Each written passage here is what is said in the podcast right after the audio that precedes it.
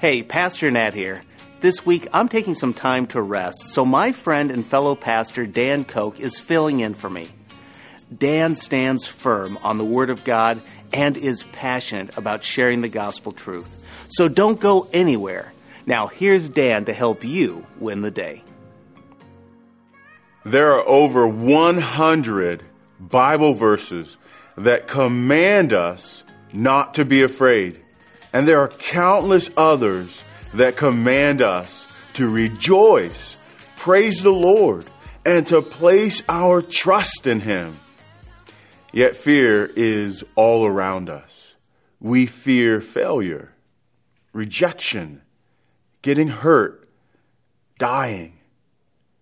Heck, we even have people who fear clowns. Now, sometimes I struggle with the fear of dressing like a clown. Maybe that's less of a fear and more of a reflection of social ineptitude. By the way, this is me attempting to sprinkle some humor into these teachings. Anyway, what are we to do with all these fears? Fear of failure, rejection, dying of the future, etc. What are we to do? We know that God doesn't want us to live in fear of everything but what do we do? There is no fear in love, but perfect love casts out fear. For fear has to do with punishment. And whoever fears has not been perfected in love. It almost seems foreign to us that the Bible would contrast fear with love. Why not say perfect courage cast out fear or success cast out fear? No, it doesn't say those things. It prescribes love as the antidote to a soul bound in fear. And the text says fear has to do with punishment. We fear failure as punishment because we think we deserve punishment, or we worry that God may not be pleased with us. So we give in to fear. We allow fear to project what our future reality will look like. Living under the torture of fear is exhausting.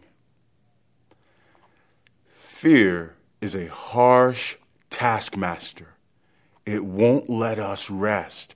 It always has new things for us to fear. Again, back to 1 John. He says perfect love casts out or dispels fear. Perfect love displaces fear. Now that sounds wonderful, but if it were up to you and I to have to muster up a perfect love, then I don't think the passage would be of any help to us. There's no way that you and I could ever love anything outside of ourselves perfectly. We are not perfect beings.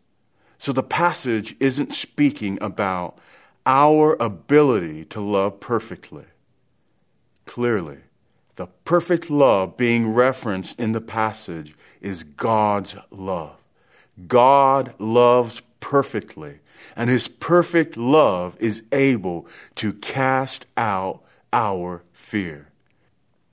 And he accomplishes this through a process, the process of being perfected by God's perfect love. Our part in the process is learning to abide in God's love. When my children were babies, I enjoyed getting into the pool with each of them. As little babies, they couldn't swim, and the water always felt cold to their little bodies. So they would cling to me, and I would take pride in holding them in my arms. In the same way, my once little babies clung to me. We are to abide in Christ's love for us. This is the process whereby God perfects us in love in nearness to God, clinging to Him, we find the grace to let go of our fears.